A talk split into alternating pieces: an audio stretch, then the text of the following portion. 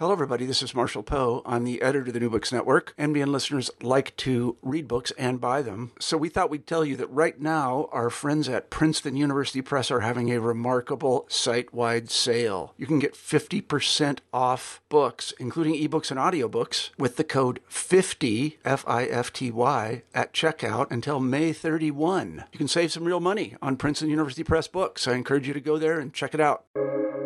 Welcome to the New Books Network. We can look back at the 19th century up to the 21st century and see how white manhood was being constructed through meat eating. Even at the end of the 19th century, there was this belief that Western cultures like uh, Great Britain conquered and was successful uh, as a colonial venture because they ate beef and the countries they conquered ate rice. So there was both a reconstruction or a, a, a mytholo- mythologizing of their meat eating, plus a feminizing and demasculinizing of the colonial places that they were crowing about that they had had defeated.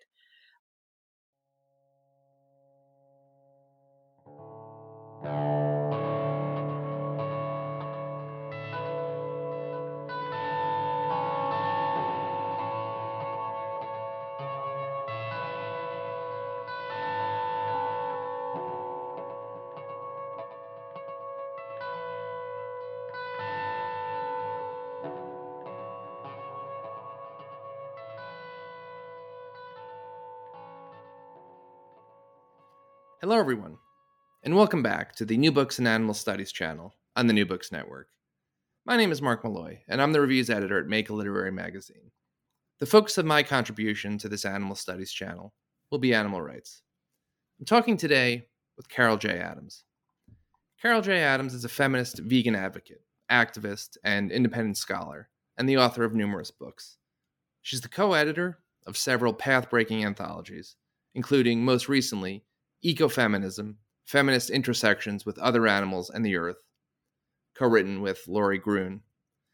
Her work is the subject of two recent anthologies Defiant Daughters 21 Women of Art, Activism, Animals, and the Sexual Politics of Meat, and The Art of the Animal 14 Women Artists Explore the Sexual Politics of Meat, in which a new generation of feminists, artists, and activists respond to Adams' groundbreaking work. She has a Master's of Divinity from Yale University. In the 1970s, she and her spouse, the Reverend Bruce Buchanan, started a hotline for battered women in upstate New York. She wrote one of the earliest articles theorizing why batterers harm animals, titled Women Battering and Harm to Animals. Today we will be discussing two of Adams' classic works, both recently republished. The first book we discuss, first published in 1990, is The Sexual Politics of Meat, a landmark text in the animal rights and feminist literatures. The Sexual Politics of Meat argues that what, or more precisely, who we eat, is determined by the patriarchal politics of our culture, and that the meanings attached to meat eating are often clustered around virility. We live in a world in which men still have considerable power over women, both in public and in private. Carol Adams argues that gender politics is inextricably related to how we view animals, especially animals who are consumed. Further, she argues that vegetarianism and fighting for animal rights fit perfectly alongside working to improve the lives of disenfranchised and suffering people under the wide umbrella of compassionate activism. The second book we discuss, first published in 2004, is The Pornography of Meat. For 30 years, since the publication of her landmark book, The Sexual Politics of Meat. Carol J. Adams and her readers have continued to document and hold to account the degrading interplay of language about women, domesticated animals, and meat in advertising, politics, and media. Serving as sequel and visual companion, the pornography of meat charts the continued influence of this language and the fight against it. This new edition includes more than 300 images, most of them new, and brings the book up to date to include expressions of misogyny in online media and advertising, the Me Too movement, and the impact of Donald Trump and white supremacy on our political language. Never has this book or Adams' analysis been more relevant. Welcome, Carol, and thank you for joining us today. It is great to be here, Mark, and thanks for all your work on uh, in preparation for this conversation. So let me begin by saying that it's it's really an honor to be able to speak to you about these two classics of feminism and animal rights.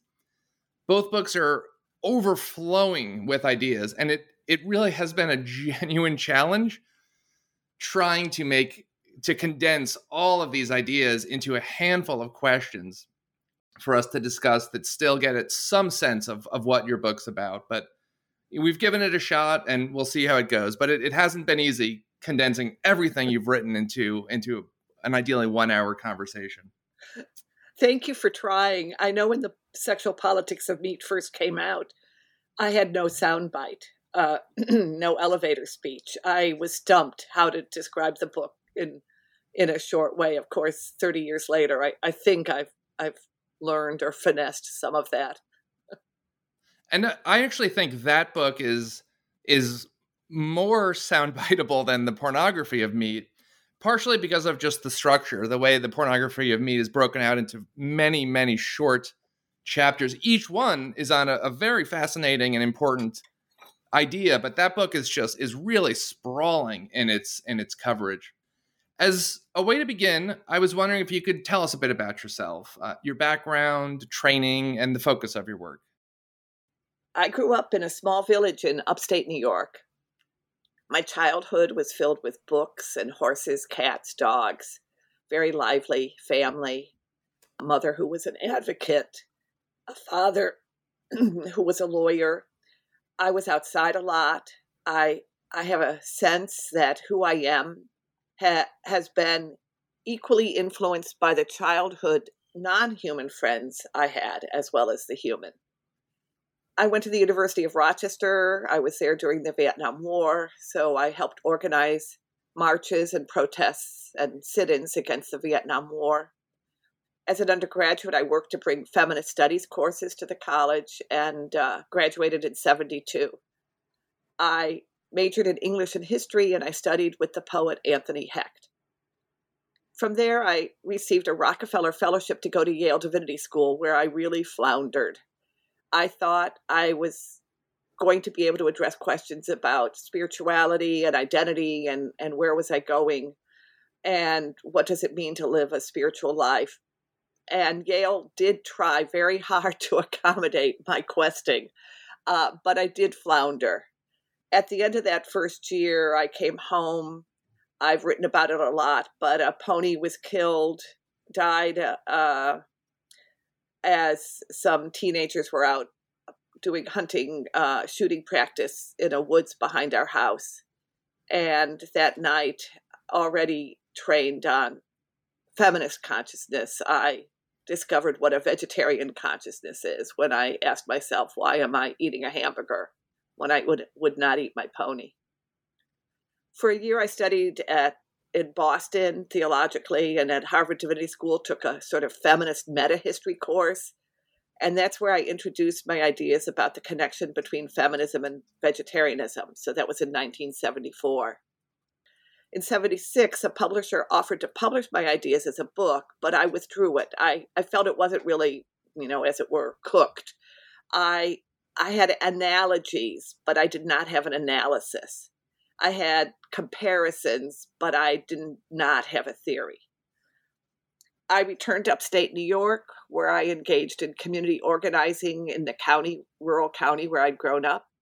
I started a hotline for battered women with my partner in 1978, and then with the NAACP challenged the housing policies of an upstate city, where we won and achieved housing uh, policy changes. I started a soup kitchen, challenged a radio station for its racism during the Reagan years, and prevailed. And during this time, while trying to still write the book, I was pursuing the question what is the connection beyond analogies? What, what am I trying to say? I was also reading civil rights history, history of enslavement, why were so many people still racist in the 1980s? I I just think that the Carol of the 1980s would not believe what what's happened in the past four years. Right. Then I moved to Texas with my partner, who was going to work with the homeless in Dallas. And my other career began of educating about domestic and sexual violence in the Christian church. I created a course on the subject for Perkins School of Theology at SMU, wrote a book on woman battering for ministers, worked with a Faith Trust Institute to develop training manuals for clergy on domestic violence. With my partner, raised two incredible sons. They were bused to an African American community for elementary school. We taught them about progressive principles. When Operation Rescue, an anti abortion group in the 1990s, picketed our house, I remember my son, my older son, was four in fourth or fifth grade, and we sat down with them and explained why they were here and that they were against abortion. And I remember my fifth grader looking at me and saying, Let me go out and talk to them. Let me tell them that rabbits abort. And I remember thinking, Rabbits abort? Uh, you know, and then I had to file it away because we were having to deal with Operation Rescue outside our door. And during that time, I completed The Sexual Politics of Meat and began editing anthologies on feminism and animals. So you've lived quite quite an extraordinary life. It, it sounds like the stuff maybe of a of a future Netflix movie or something like that. um, but really, it, it's you've done. A, it sounds like you've done a, a lot of great work and a, a, very diverse, rich life. Not not just you know hidden away in in academia. You've you've been living the life as as well as contributing to academia. Before we begin on your books let's begin as you do with the numbers. So the original 1990 edition of your book the sexual politics of meat began with the dedication quote in memory of the 6 billion animals killed each year. The 2000 edition the 10th year anniversary reprint change that dedication to in memory of the 9.5 billion animals killed each year. And then the 2015, which is the 25th anniversary edition, begins, quote, in memory of the 56 billion animals killed each year. So we go from 6 to 9.5 to 56 billion in 25 years. So these numbers are not only apocalyptic, but they're increasing exponentially and very, very fast. Well, uh, thank you for uh, charting the numbers, but I should say that the first, the six billion animals, that's land animals in the United States. The 10th year anniversary is still the land animals in the United States. The that was the increase. But the 2015 i realized why am i just focusing on the united states? I'm not just writing to the united states readers. So i worked with people to try to figure out how many animals both land and sea are killed each year and that's where the 56 billion comes from. So it's a more accurate number globally. It is catastrophic when you think about it in, in Burger, I, I reproduce a, a map that just shows how much land is being used by animals who were growing, as it were. Uh, right. Animal agriculture. Yeah. And it's a third of the land mass of this world is dedicated to uh, uh the growing of animals.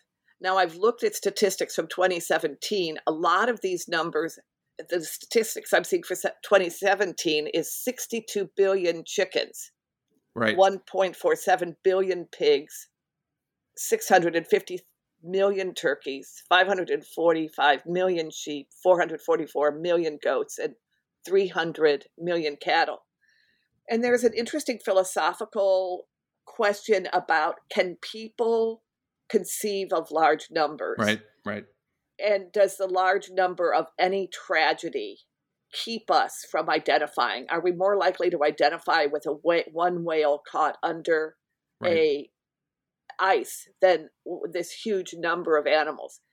So I just also want to be careful not to lose that each of those was a separate, living, thriving individual who was a subject of their own life and had perceived the world in their own way, had sensitivities and a consciousness, even if it were different than ours. A- absolutely. It's a point worth making. And I, I do, of course, understand that. it, it is often the case that I, th- I believe charities that send out two appeals, one of them focuses on a single individual, one of them focuses on a large group of individuals, and the appeal to the single that focused on the single individual brings in more money than the one focused on tens of thousands of individuals. But nevertheless, I mean, these numbers are extraordinary. And I believe, and I'm not certain about this, but I believe if you factor in fish and the collateral damage of fishing, meaning you're capturing far more fish than you end up using, the numbers go into the trillions. So, so really, yes, focus on the individuals, but it, part of that story has to be just gra- attempting to grapple with the scale of of what is happening. So, onto your book. The central thesis of your book is that the oppression of animals and the oppression of women are linked together. And of course, this is captured in your titles the sexual politics of meat and the pornography of meat. So, can you talk to us briefly about about that, about how these two different oppressions are related to each other? Well, I I feel like there are several things. It's it's almost like a kaleidoscope when you're looking through a kaleidoscope and things shift a little and you see something differently.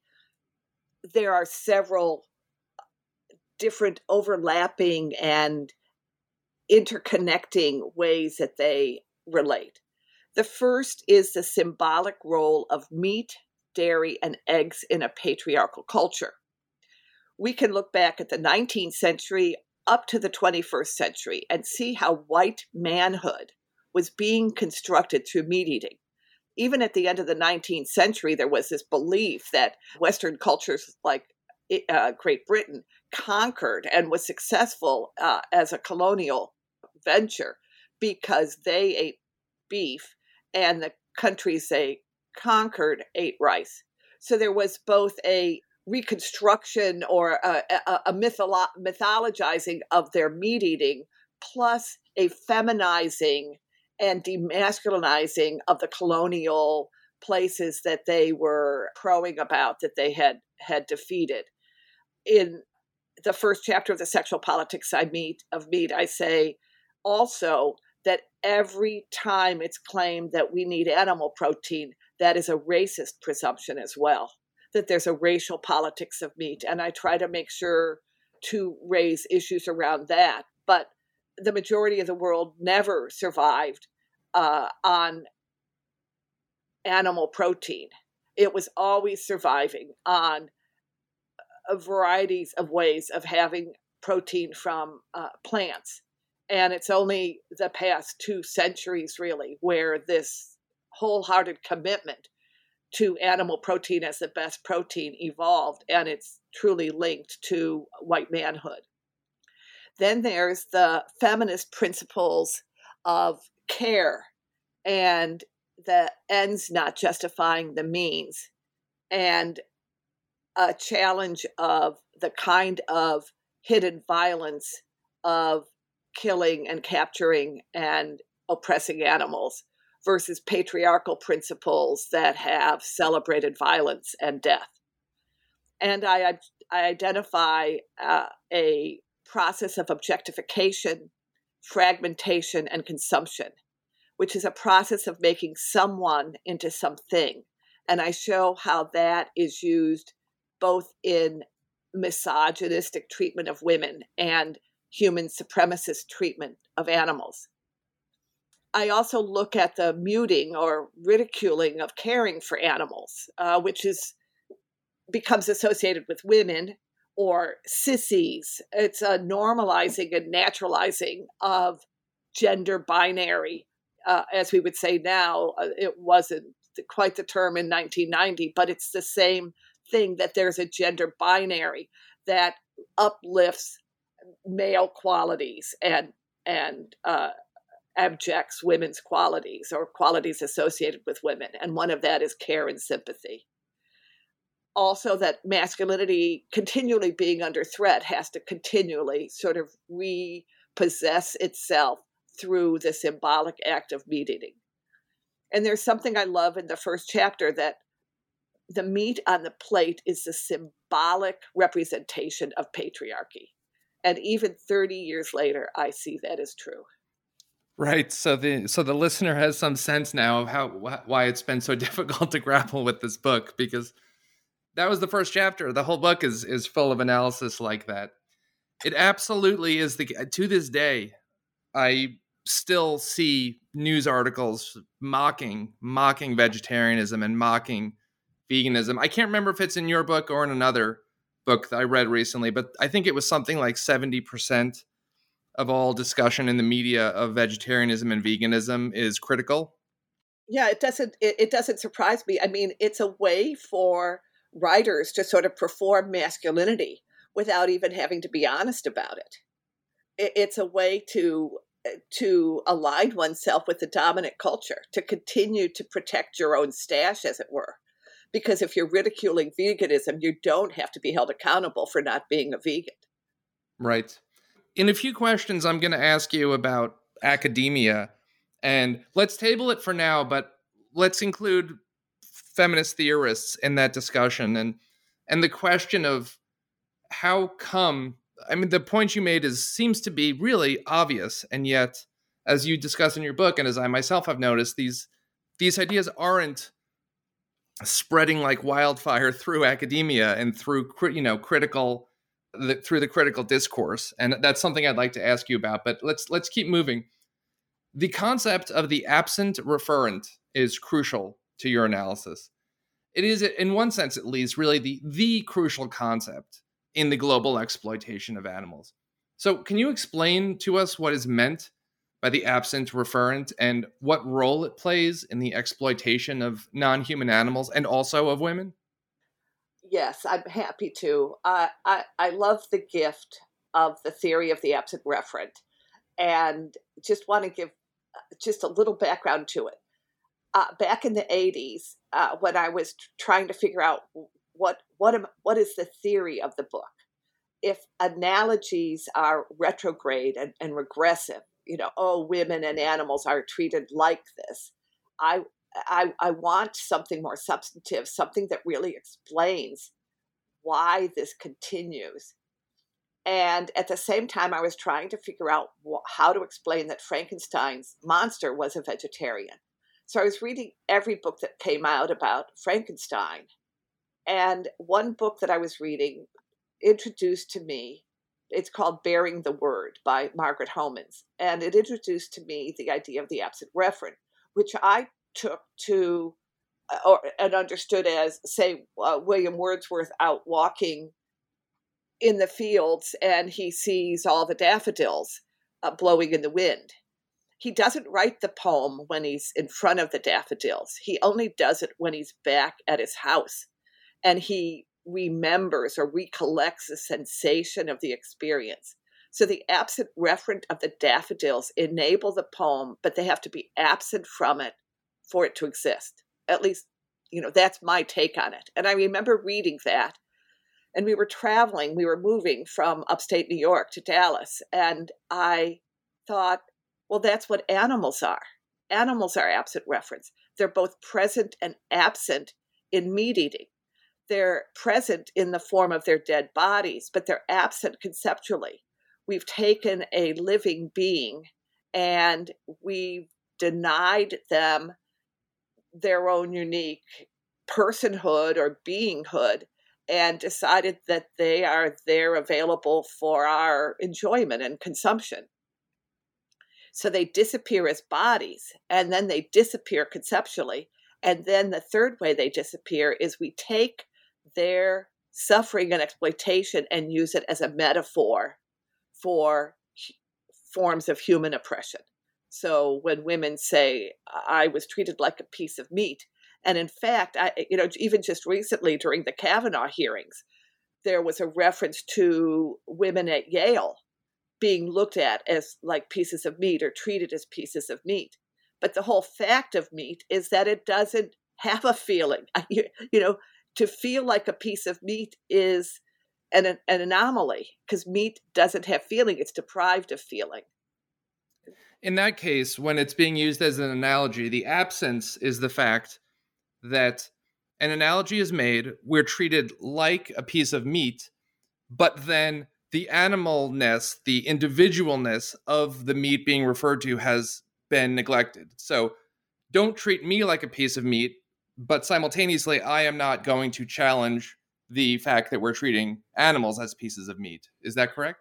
Right. So there's it, it's all happening in this closed human exceptionalist conversation, while also recognizing that no one actually wants to be a piece of meat. If you have a choice, you do not choose to be a piece of meat. The fact is, we've structured our world so that animals don't have a choice, though there are books and, and lots of reports of animals in the resistance, as it were cows running away, cows hiding their calves so that they can't be taken by the farmers, cows escaping from slaughterhouses, a, a goat who escaped from an auction house and came back and unlocked the gate. Uh, so that's those are kind of animals resisting being the absent referent. The day that I realized that animals were absent reference, I remember putting the book down, falling asleep, and when I woke up the next day, I thought, and women are absent reference too. So I must have processed this in my dream. And what I understood about that is that women, we are so often in a misogynistic world that is going to uh, find ways to structure in the denial of equality and the denial of uh, women's rights. Women are supposed to disappear from ourselves. And so, back to that objectification, fragmentation, and consumption uh, triad, that women are objectified. Often, we lose our individual names, and we're we're called a variety of negative names through an objectification. Then we're fragmented. The discussion of women's bodies are you a breast man? Are you a thigh man? And then we're consumed. We're not consumed literally like animals, but we're consumed visually. And in our culture, the visual consumption uses as a referent point meat eating. So it's at that point where the absent reference of women and animals become united. And the status, the low status of animals, and our ability to kill them and do whatever we want to them is then leveraged to intensify the oppression of women. And women's status as consumable objects for visual consumption become leveraged upon animals who are then presented as sexy beings wanting to be consumed. So it's no longer or ever was analogical. It's it's becomes interconnected, overlapping. It's the point in which both oppressions are intensified through this association that's enabled by the absent referent. Right. So I think some of the some of what you were touching on at the very end is pointing us in the direction of the pornography of meat and we we will get to that shortly. Could you just very quickly I, I think this to me, I've never heard this before. I think this is one of the most astonishing things in your book. Can you talk us through the concept of a mass term and how meat becomes or functions as a mass term? I think that's very much related to the absent and referent. Yes, the mass term concept. What we've done is that meat is a false mass term in our culture, it's functioning as a mass term, like hamburger. Uh, it's as though all hamburger is interchangeable. Uh, well, in fact, you know, a hamburger now could have dead pieces of cows from say 30 to 40 cows. But I'm not I'm sorry. I'm not sure if the if the listener is familiar with that. So color is a mass. So what are, what are things that are mass? So mass sorry, Mark. mass terms refer to things like water or colors so that no matter how much water you add to water, it, it doesn't change. It's going to stay water. You can add red to red, it stays red. Uh, but when you use animals as mass terms, we are taking someone who's unique and reducing them, uh, mixing them up, and treating them as interchangeable. And so meat as a mass term would be obviously it would be ground beef or it would be you have like a I don't even know what they call it, like a loaf of ham or whatever and that is just meat. But the point right, but the point that you're making is that's not that is not just meat. That is the corpse of multiple animals that has been blended together and whatever else they do to it to to attempt to make it into something that is perceived as a mass term. Correct. And that coddles the consumer. It protects the consumer's own consciousness from having to engage with the fact that what's in front of them is not uh, devoid of specificity, as it were. Is not is not the unique being it really was. She really was. He really was. They really were. So we're we're falsely applying this totalizing concept to animals to enable us to eat them. So first comes the absent referent to deny the the individuality and then comes the mass term to sort of mix it all up. So when people say to me, "Oh, but I love my hamburger." Oh, you know, bacon bacon bacon. They're they're operating at a plane that is so disconnected and disassociated with what those words require in terms of uh, the treatment of the animal, the killing of the animal, the use of slaughterhouse workers who are often non undocumented immigrants, the destruction to the ecosystem, all of that disappears because the mass term is protecting uh, consciousness, which I believe people have the ability to engage with this information and actually change. So, uh, without question, absent referent and mass terms are immensely, immensely important concepts in this a- analysis. I think they are so clarifying, they are so important. Can you next, can you talk to us about feminized protein? I think this is another another absent referent where I think that when people think about the the meat industry, they generally think of animals as being the victims. But in fact, of course, animals, male and female animals, are the victims. But as you and others point out, females are disproportionately victimized over males. So why is it? Assume the the listener hasn't thought this through.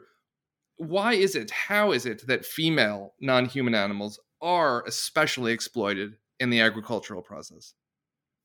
So, female non human animals have the ability to, to bring more product, as it were, from the animal agriculturalist point of view into the world. It, it's sort of like the fulfillment of capitalism that you've got to continue to have more raw material.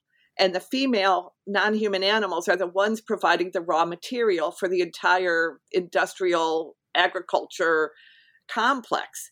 And uh, they, so uh, uh, pigs who are kept to gestate and then are behind bars for nursing because supposedly that that roll over and kill their babies but somehow they did not do that for Right. 10,000 years but now they would do that Well, it's really probably for efficiency, right? that's right oh yeah. that's right i mean i'm i'm, I'm sorry i Right. should have put air quotes about that Understood. Uh, understood. uh, cows. So uh, here, especially in academia, I hear the same questions from academics that I hear from people on talk radio. So, like, well, what's wrong with drinking cow's milk?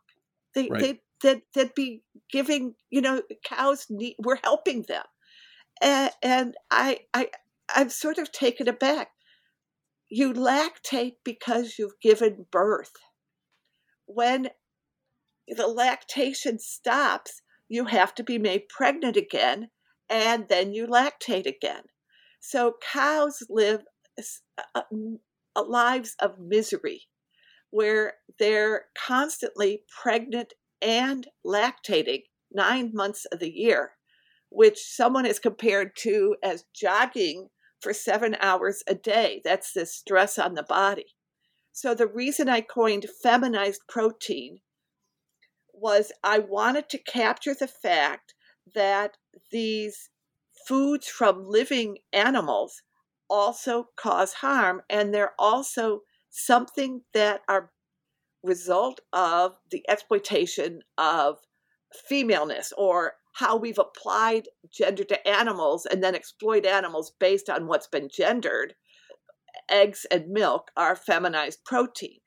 Uh, chickens, for instance, they're uh, they're required, uh, so they might have, in a lifetime, given or a year perhaps laid 12 to 20 eggs. I, I, I can't remember the specifics. Now they're supposed to lay 270 eggs a year or, or more, and you know they're starved for this. So it's commodifying femaleness to produce the products that people continue to show they want by buying them. And so that's feminized protein. The, the protein that we think we need from animals, living animals. And I took that term from the 19th century uh, use of the word animalized protein. Both of those concepts are saying, hey, the protein pre existed the animal. The protein was in the plants. We've just pushed it through the animal one way or the other, and, and then create a sort of valuation around that. I mean, what we're really doing is valuing exploitation, not protein. And then, of course, a point you didn't even mention, and I understand why, but it's it's definitely part of the equation. Is we we force these females to give birth over and over and over again. And then when they do, we simply take their young from them. None right. of these none of these factories are letting the families grow up together. We we remove the young from them. In the case of chickens, if the young are males, there's a very good possibility they put they're put through a shredder. And then if the if the young are females, they might end up either being dinner or they might have, might might end up being the next generation of breeders. Right. And for cows, cows can mourn for two weeks after having their their young taken from them. Uh, in a town in Massachusetts, a whole bunch of people called the the local police to say there's this terrible sound. What's going on? And the police said it's cows mourning their young.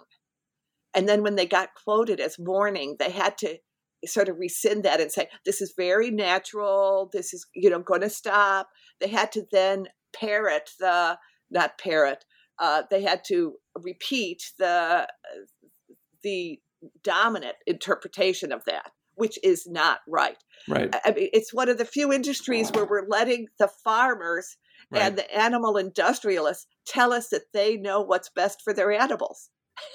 Right so if you if you listen to the farmers it's just that female cows just completely accidentally happen to make a sound that sounds very sad and mournful in the in the 2 weeks after their young are taken from them but it certainly has nothing whatsoever to do with any of that and it's it's just a sound that they make they're singing.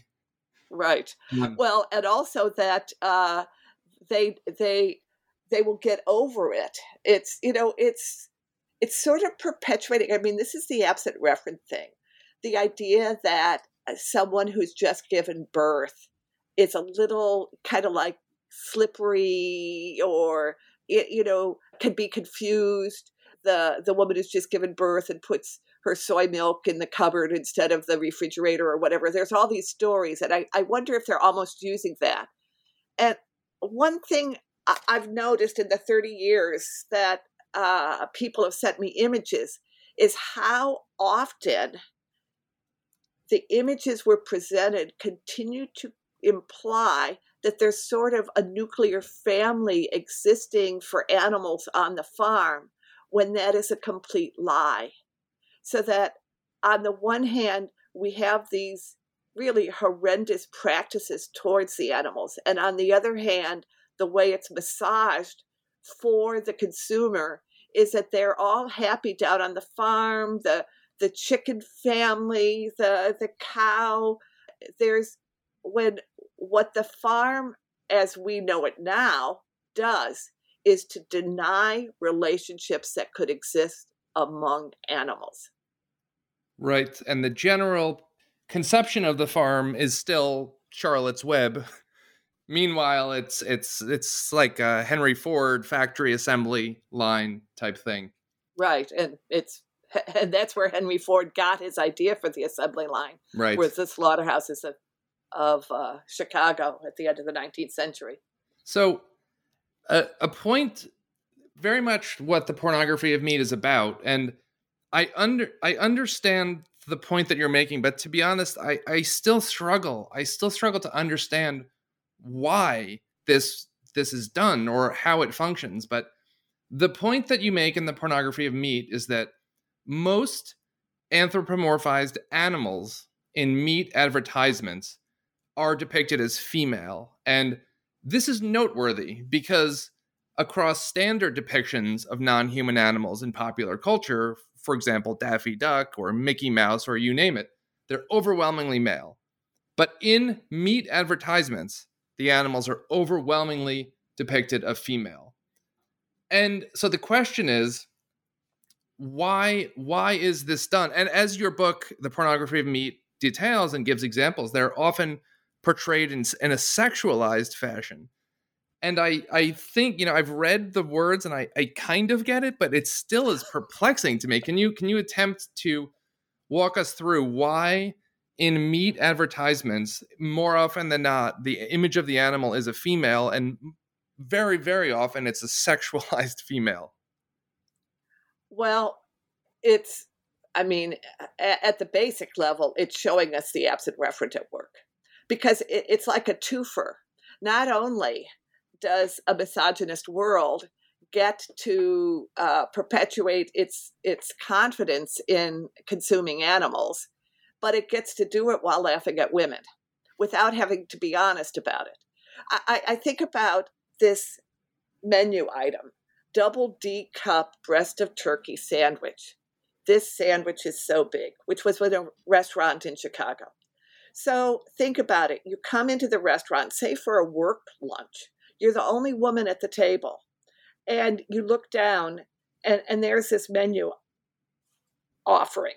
Suddenly, you are you are not an equal anymore. You are someone who can be, without ever that being honest, that they're talking about her. Everybody else can snicker at that sandwich and talk about double D cup.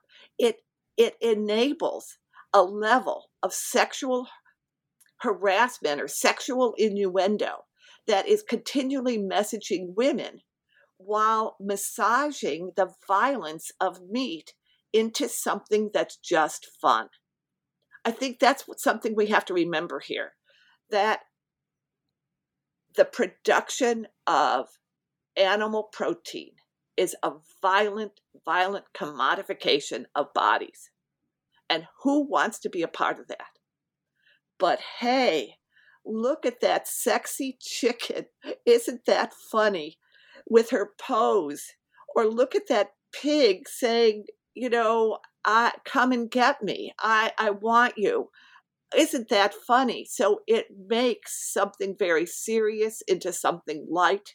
And then the kicker is what's light for uh, misogynist culture is painful reminder of our own object status for those who are non-dominant. So you know this when you've got a giant gender binary and also this consumer uh, or consumption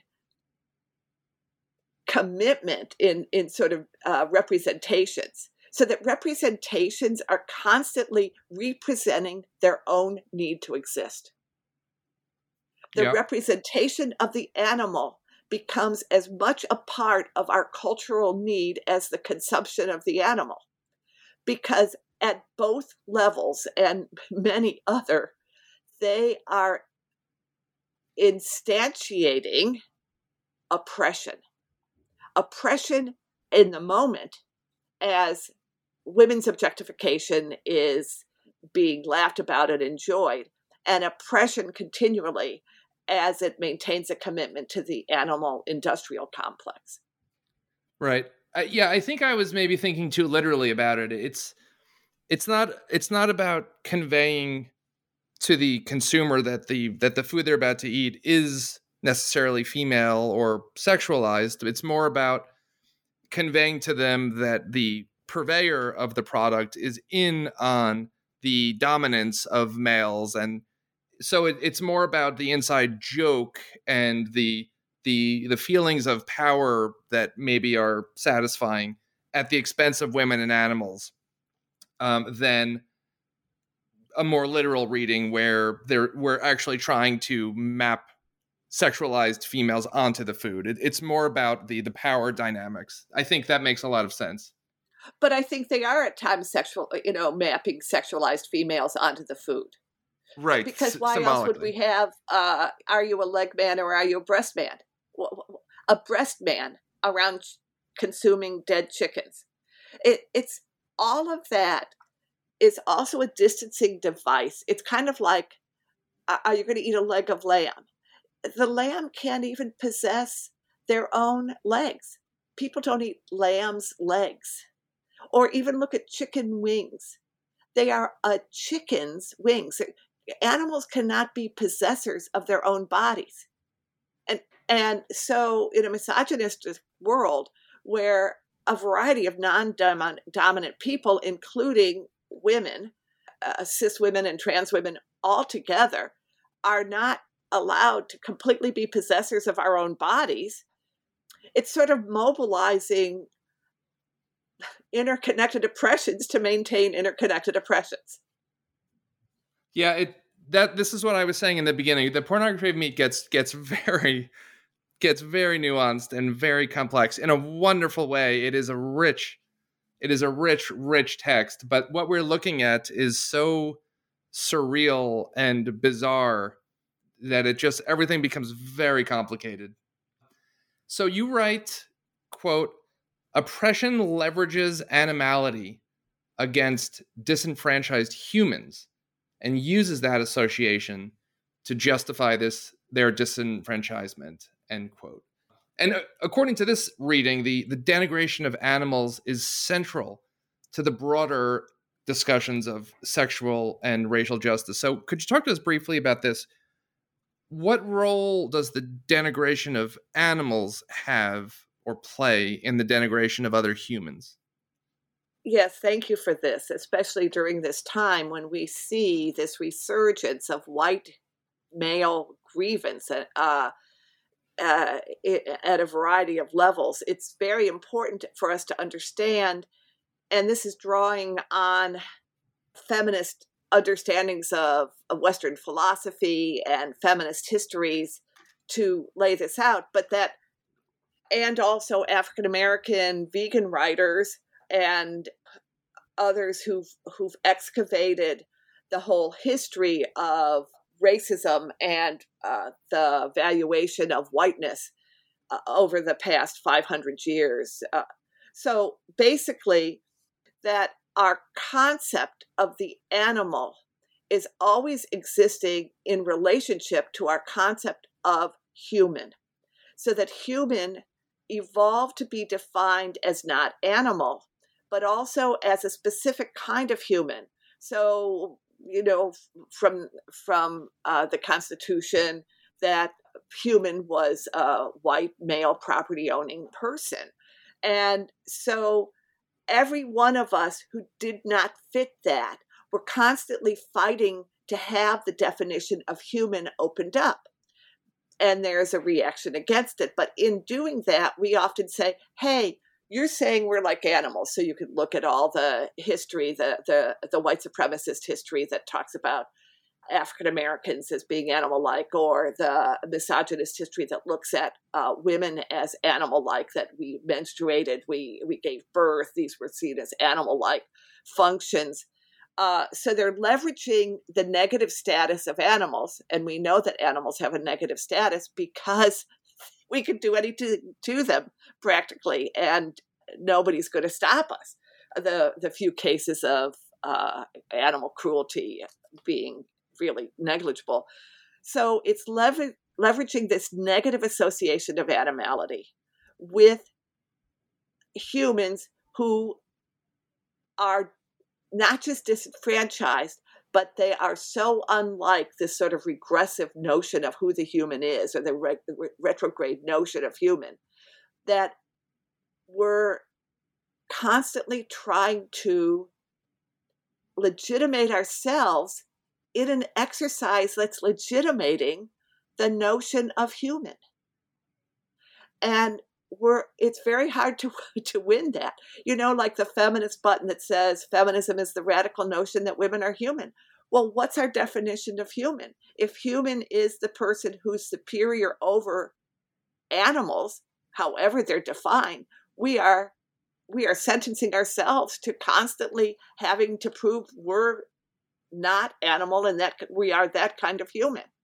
So the animals become this anchor for oppression. It's very clear that white enslavers knew African American women held as enslaved people were not animals because they were raping them right. and they did not see themselves as committing bestiality. But on the other hand, in the 17th century, when they rewrote inheritance law in Virginia and said that the identity of the child followed the mother instead of the father, which was a huge change, a patriarchal to a matriarchal. They did that based on laws about animals. So they used animal status to help them create the, the enslaved world we we we are still recovering from and, and haven't dealt honestly with. But they knew the women weren't animals. Still, they could use animals. It's that constant, um, it's, it's like a DNA in oppressive figuration so that we see it eh, eh, eh, it's just appalling throwing bananas at Serena Williams if she's out on the tennis field uh, uh, uh court because there's an association of African Americans with monkeys. The the constant attempt to animalize uh, non-dominant people, to animalize uh, women, uh, people of color, people of a variety of sexualities.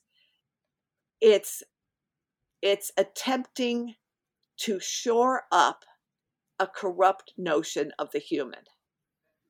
And in the process, defining the animal as contemptible. Correct.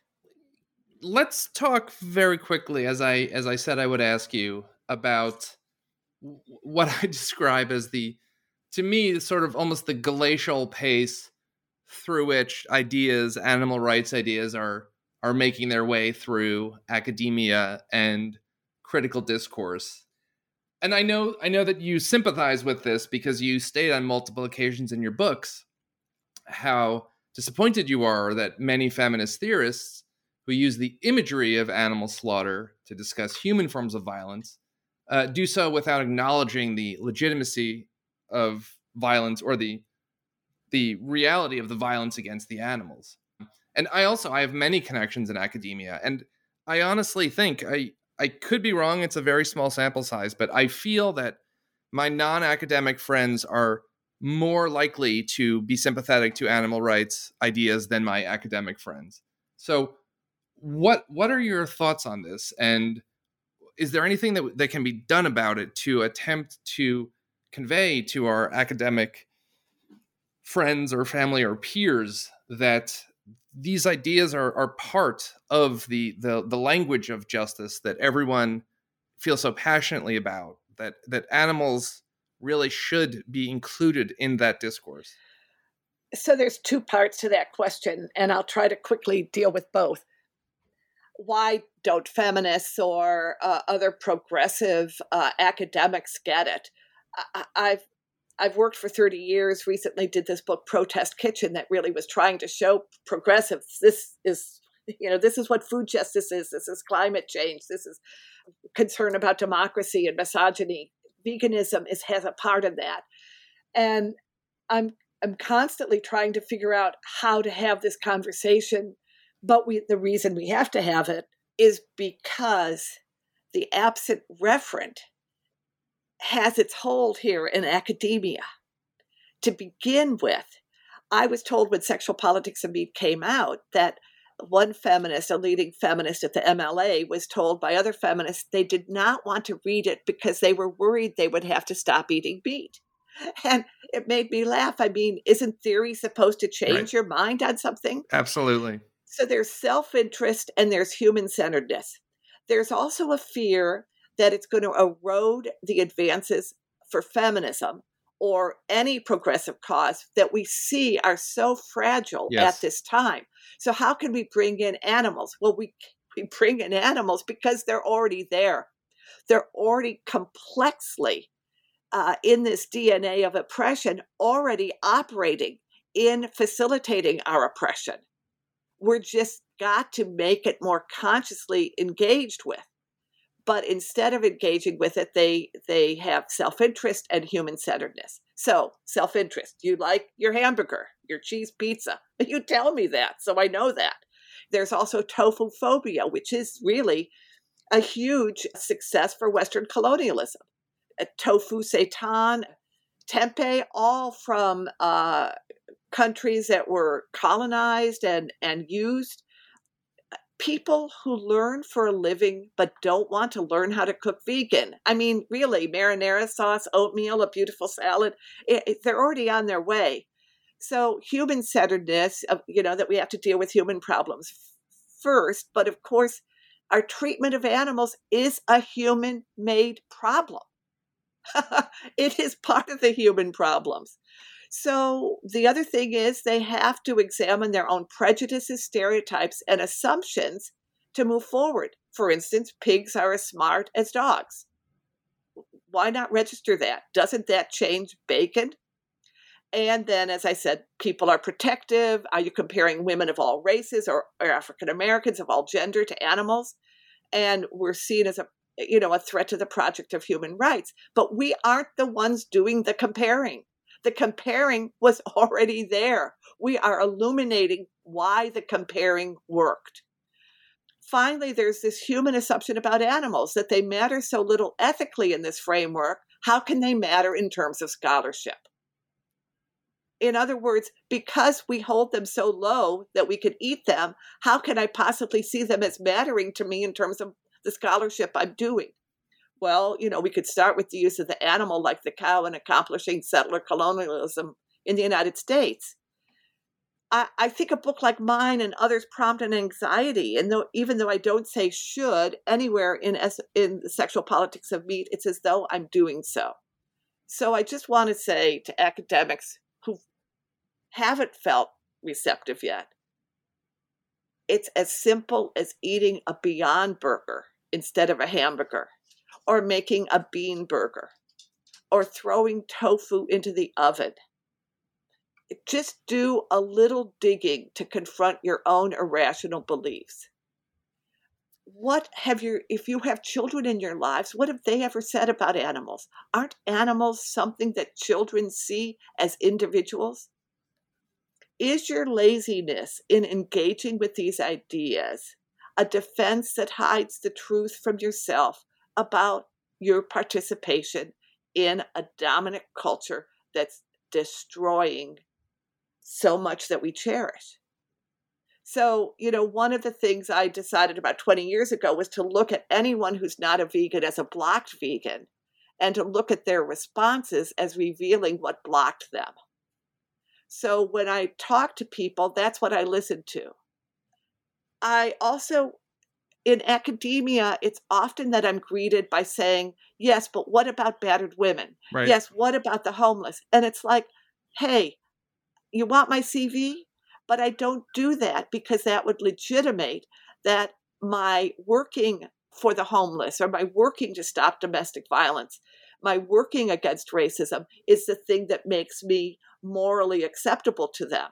When I want them to see that to exclude how we look at animals is also to exclude justice seeking activities like uh, protecting slaughterhouse workers, protecting people living in the global south who are going to be the first affected by climate change. And even though caring about animals could be seen as a positive attribute, they don't think that they can care about animals in a way that will be experienced as positive in their life. So it's knowledge that scares them and a fear of grief and a regret at what they might have participated in. So they're sort of like jumbled, all of this is jumbled together. And, you know, just to finish, there has been a growth in animal studies and critical animal studies since my book came out. And I'm grateful for that, but we have to address the misogyny that ignores the contributions of women. And I just want to encourage anyone who wants to think about these that uh, academics who spend an inordinate time telling me animals don't matter always make me curious. If they don't matter and are so irrelevant why does it take them so long to dismiss them in a conversation with me? If they really did not matter that's all you'd have to say but instead we get all these convoluted defenses. So often I think it's a reflection of time, it's a reflection of anxiety. And in this sort of hyper pressured time where you're supposed to get so much done to think that you have to take on something else might just be overwhelming as well. Right. That was a very, very thorough answer. It's obvious that you've thought this through a lot, as have I. Um, it just it just isn't a zero sum matter.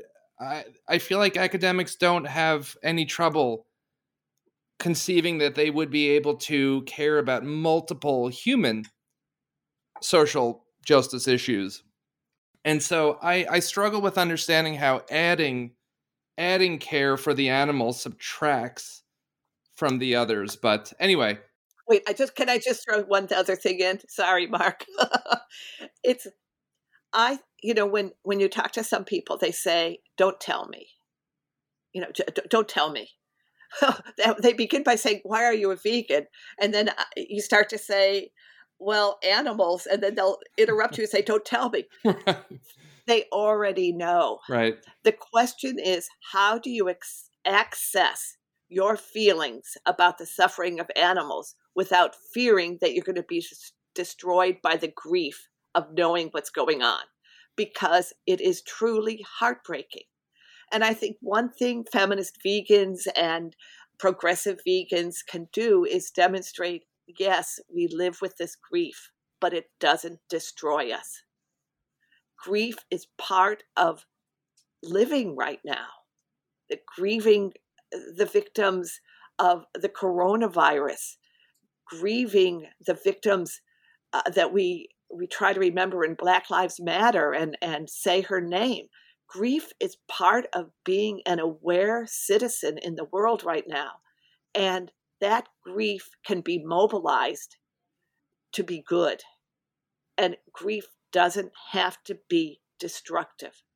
Grief is a gift that we are given and we learn oh you know like for me it's like oh yeah there you are grief. Uh, there's the reminder of why i care. There's but it it doesn't kill me. It right. it it enlightens me. It it enriches my life. It, it's connected me. My grief is a point of connection. It destroys that structure of the absent referent. And it fighting always against this patriarchal, human centered culture that says it gets to decide who matters and who doesn't.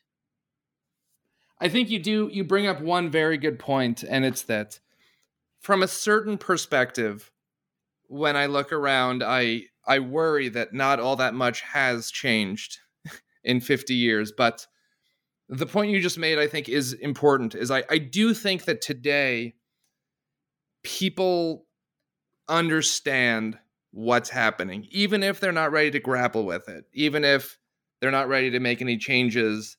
I think that it's become very, very difficult to have avoided the broader discourse that there are ethical issues at play here that they probably should be grappling with, even if until now they have decided not to.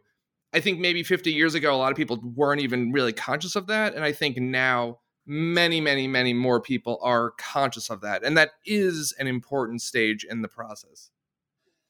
So, a related point that you make in your book, uh, related to something you touched on maybe uh, three or four minutes ago, is that the whole this whole process, uh, in terms of the academic engagement or lack of academic engagement, results in an active silencing of important historical figures. And this is really fascinating. And I think this is something that academics should be able to understand immediately.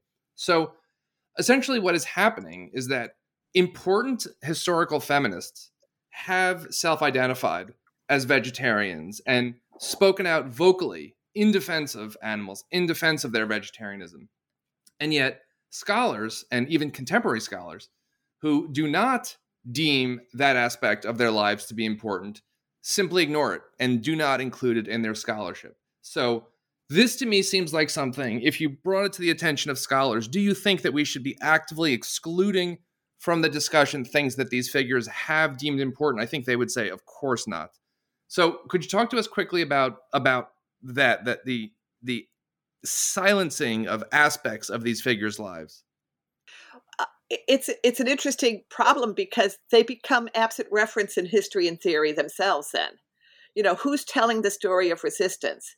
And so in the sexual politics of meat i i knew uh, that some women were vegetarians or followed the graham diet in the 19th century. And then i just started following it and found you know a feminist vegetarian peace newsletter uh, of the at the end of the 19th century and I realized that I was dependent on all the biographers to identify when uh, activists were writing about their work to identify as well what they were eating. But if and and what I suggest is if you're not taking seriously what you're eating, perhaps you're not paying attention to what other people are eating, or you're reducing it down to being a fad, or you're labeling it in some way so dietary choices become personalized rather than seen as this uh, part of a movement. And I think we're trying so hard to work to uncover the archives that can help us know the history better. Because 30 years ago, I said, I, I can't do a history yet of veganism and feminism or vegetarianism and feminism because we don't even know all the archives we should be looking at. Uh, but even recently, you've got farm worker organizer Cesar Chavez, black activist Dick Gregory, feminist writer and novelist Brigid Brophy. They all made connections about animals and vegetarianism and, and veganism for a couple of them. Why? What are they telling us, these activists and these visionaries? I also found that eh, I mean, I think one reason sexual politics and me resonated so much is that I looked at vegetarianism within novels, you know, like Frankenstein's monster, and said, why has a novelist placed vegetarianism and now veganism there? What's going on? And I decided something is going on, and then made that point. And one of the things we're missing, and I think historians are now trying to do, is look at the way eating meat bolstered white masculinity in historical context. That as we do that, we have to look at the figures who were lost, who was challenging that association at the time. Right. The your Frankenstein chapter is is really very good. It's really a, a, a terrific, just literary crit- essay in literary criticism. I, I definitely refer our readers to it. It's it's very good, and it. I'm familiar with the text. I studied English literature in college, and it was a definitely a new a new reading of that text that I think is it, it it's really the evidence you accrue backs it up. You know, it's it's a very legit legitimate, very compelling reading. Thank you, Mark. Beginning to wrap up our discussion, you write that quote just as the feminist theory needs to be informed by vegetarian insights, animal rights theory requires an incorporation of feminist principles. End quote. So, could you talk to us briefly about a few ways in which feminist theory could be brought to bear on animal rights discussions? You've touched on this a little bit, but maybe maybe just summarize what are some of the some of the lessons from from feminism that animal rights advocates should should bear close attention to? To begin with, I think animal rights activists have to recognize that the feminist ethics of care motivates a lot of them. And that even if they're using the language as sort of analytic uh, philosophy, rights, or liberation, their, their motivations actually were because they cared. And that we have a language for discussing that, which is the feminist ethics of care. And that it is okay to care. You do not have to construct your arguments around traditional manhood philosophical concepts that say uh, caring is wrong. Animal rights should not focus on single issues and claim that animals need us. Rather than they have to recognize that the treatment of animals is embedded within unjust human relationships. How animality helps mark gender and race. There's a fixation generally on white male writers in the animal rights genealogy, on fathers rather than mothers and there's a whiteness issue. Uh, there's some tendency to lift up sort of a white male savior who's going to help everybody understand. Uh, animal rights activists and, and theorists should not uh, spend all their time, which some of them do, talking to feminists about uh, the treatment of cows. Uh, it's funny because I see this by a lot of uh, uh, white men, and it's sort of like they want to skirt the issue of manhood even as vegans. So they're not taking the issue to all the, the men who need to hear this story. They are focusing on on women. And I, I constantly say, you know, there's a book on this. there's the sexual politics of meat. Let feminists do this work. Why don't you go deal with manhood? The use of analogies often loses the argument rather than winning it. It's experienced as insensitive. It misses the point of interconnected oppressions. And uh, don't campaign for veganism by assuring men they'll still be masculine. Let's, you know, let's work against the gender binary rather than uphold it. So, you know, we've already taken up a good amount of your time. So, thank you so much. To wrap up, could I just ask is there anything that you're working on now that you'd be willing to share with us? Sure. I'm just completing with Michael Wise, a professor of history at University of North Texas, an anthology on vegan cycling, pedaling the resistance. Hmm. Um, I'm updating the Ecofeminist anthology that came out a few years ago, co-edited with Lori Gruen. We're adding about 60,000 words and a whole new section that'll be out on January 1st. I'm doing another anthology with Lori and Alice Crary that's going to be dealing with issues of Me Too, colonialism, Black Lives Matter, philanthropy, and animal sanctuaries, and I'm very excited about that. And I'm did a piece for the New York Times about reading 40 years of my mother's calendars. It it received so many responses just from heartbreaking stories to wonderful celebrations. And I'm trying to make that into a book. And it's a challenge. It may take me the 14 years it took me to write The Sexual Politics of Meat, but I have a goal. All of that is wonderful. You are you are keeping incredibly busy and productive, and I think that's great. Thank you. I, I, I just want to say that doing the work that gives joy is one way of of handling grief too. So uh, anchoring one's life in some joyful uh, activities, whatever they are. Writing for me is a joyful activity. Biking and and cooking, uh, walking the dogs. Being, I, I think people maybe are afraid that to take on serious issues you're going to be depressed. Well, they're depressing information, but we can wrench joy within living in a, an oppressive world and I think that's one of my commitments to myself after 30 years of living with some of the depressing stuff I encounter in working on the sexual politics of meat and the pornography of meat. So thank you, Mark, for your careful, thoughtful engagement with those books and, and, and your questions. Carol, I, I cannot speak more highly about your two books. They're singular, they're compellingly argued, and they're urgently needed even today. Thank you so much for writing both, uh, for your time and insights today, and really for devoting your life to this crucially important work. It has been such a pleasure speaking with you today. Thank you, Mark.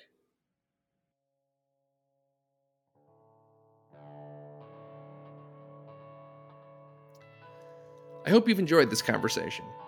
I've been speaking with Carol J. Adams about her 1990 book, The Sexual Politics of Meat, and her 2004 book, The Pornography of Meat, both recently republished by Bloomsbury Academic. They are, without a doubt, two of the finest books ever written about the intersection of animal rights and feminism. The theme music for this episode, and for all my episodes, is composed and performed by Dan Lurch. I'm Mark Malloy, and you've been listening to the New Books in Animal Studies channel on the New Books Network. See you next time.